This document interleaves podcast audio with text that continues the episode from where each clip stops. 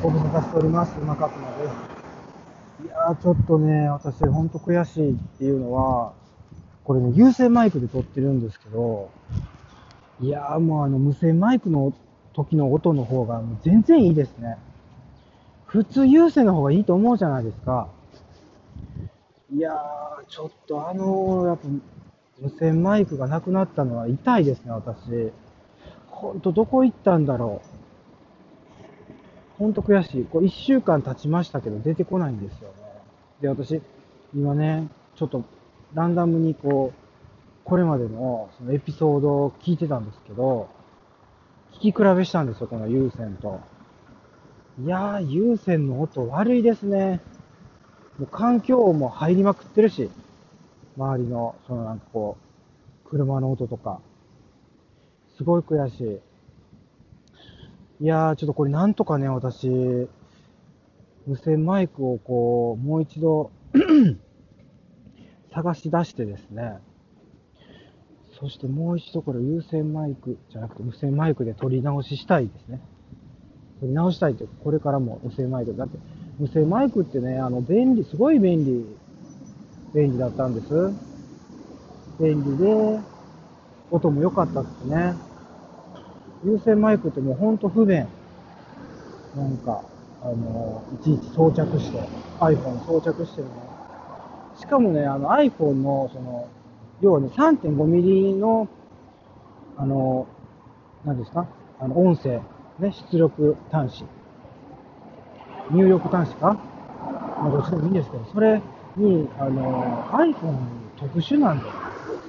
なんかライトニングとかっていうわけわからん。その、入出力。入出力って何て言うんですか？差し込むところですね。そこがライトニングっていう方式なんですよね。だから、それに変換しないといけない。もう、本当にそれがもう、鬱陶しい。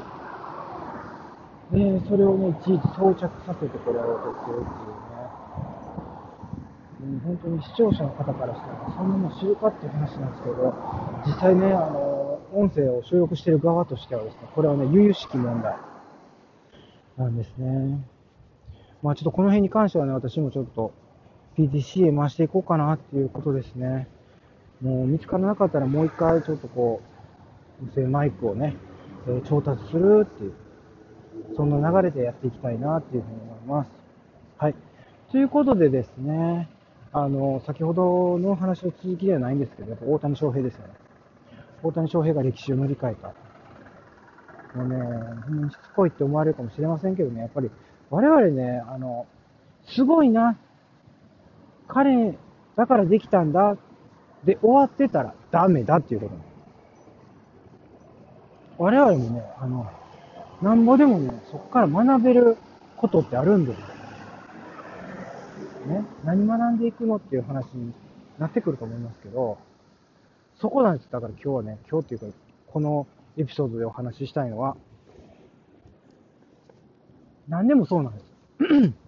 あの、すごいことを成し遂げる人っているじゃないですか。で、我々が見てるのって、その人のその瞬間しか見てないんですよ。もうそこだけ見て、すごいっつってなんか、なか記録を受理した。なんかね、世界記録。達成しました。すごいってもうそこだけ見てるんですよ。でもね、そこまで行くのにどんだけ練習したかとか、どんだけ頑張ったかっていうところは知らないし、見ない、見てないんです。だから、なんか知らんけどうまいことその人やからできたって思いがちなんですね。でもね、違うんですよ。そのね、後ろには、それを達成するには何があったかっていう話なんですね。あの、よくあの、野球で言うとですね、やっぱイチローですよね。イチローがよくこう、すごいって言って、その、何年も、あの、20、20年ぐらいか。その、すごいこう、記録をね、打ち出してきたっていうようなことがあると思うんですけど、で、それで、ドキュメンタリーとかで、やっぱどれぐらい努力してるかとか、やっぱこうやると、みんな、あ、もうそのルーティン、毎日のルーティン、あ、こんな風にやられてんねんな、みたいなとか、あ、なかなかこれって、人並み外れたことやなと。なかなかできへんな、みたいな。そういうので、どれぐらいその人が努力してるかっていうのが見えると、あ、なるほど。だからこういう記録が達成できたんや、樹立できたんや、みたいな。ってなると思うんですけど、そうじゃなかったら、やっぱり見えないですよね、そこやってくれないと。だから分からないんですけど、分からないっていう、その、我々その見えなかったら、見えないものに関しては分からないということなんですけどね。まあ、実際そういうことが、その裏で行われてる。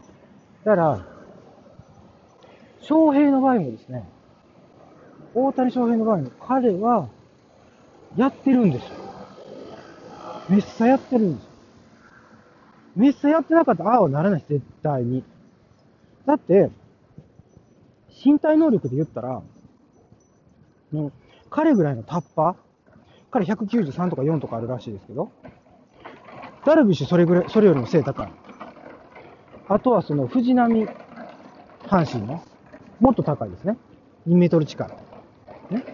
だから、で、もう海外の選手で言ったらもう2メートル級なんてもうざらにいる。じゃないですか。ね？そうなんですよ。いるんですよ。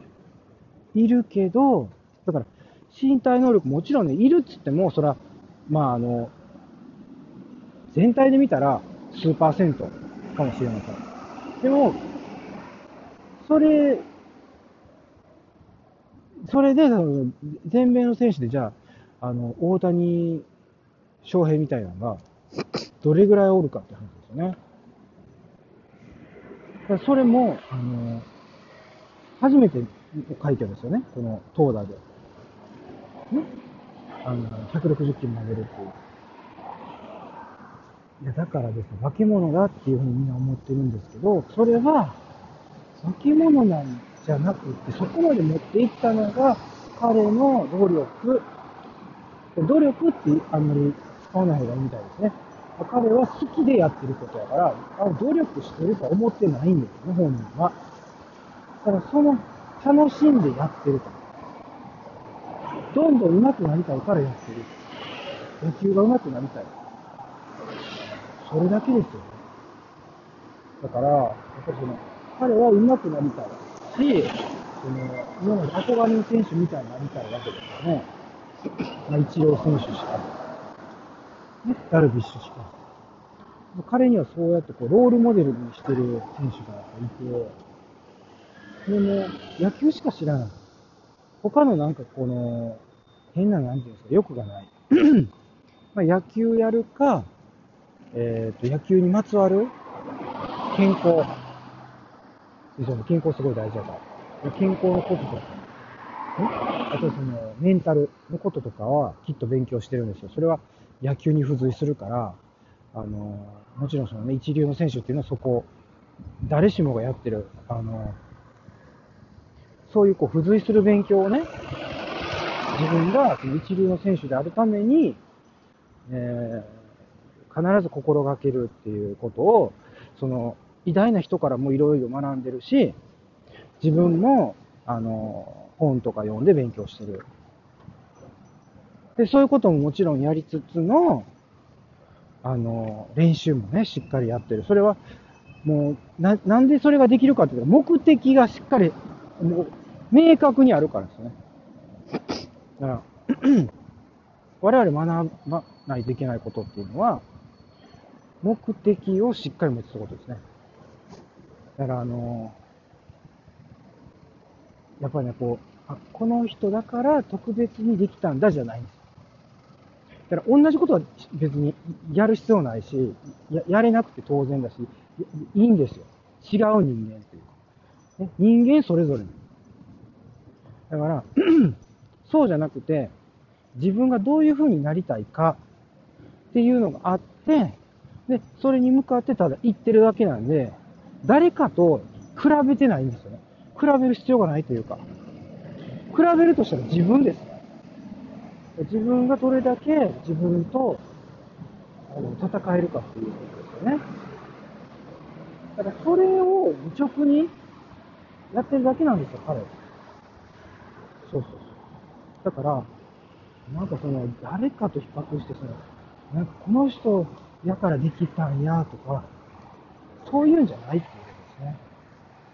そこがやっぱりこう彼は本当にね、あの別に意識しているのかどうか知りませんけど、まあ彼はそれをやっているっていうことなんですよ。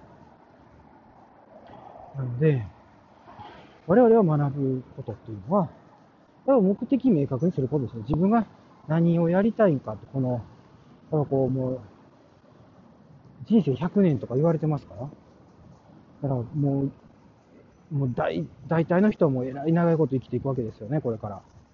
何十年生きていくわけですよね。なら、それをどういうふうに、ぼーっとね、なんとなくね、生きていくのか、それとも彼みたいに明確な目標とか目的をね、持って生きていくかっていうのはね、だいぶ変わってきますよ、その、その成長の速度とかね、いろんなもんがね。あと、それからその幸福度とか。やっぱ楽しいことやって生きてたら、それは幸福度高いですよね。だから、その楽しいことをやりながら、お金も稼いで、ね、経済的な余裕っていうのを手に入れてっていう生き方をしていくためにどうしたら、どうしていったらいいかっていうことを我々ね、こう、あの、常に考えたいなと思います。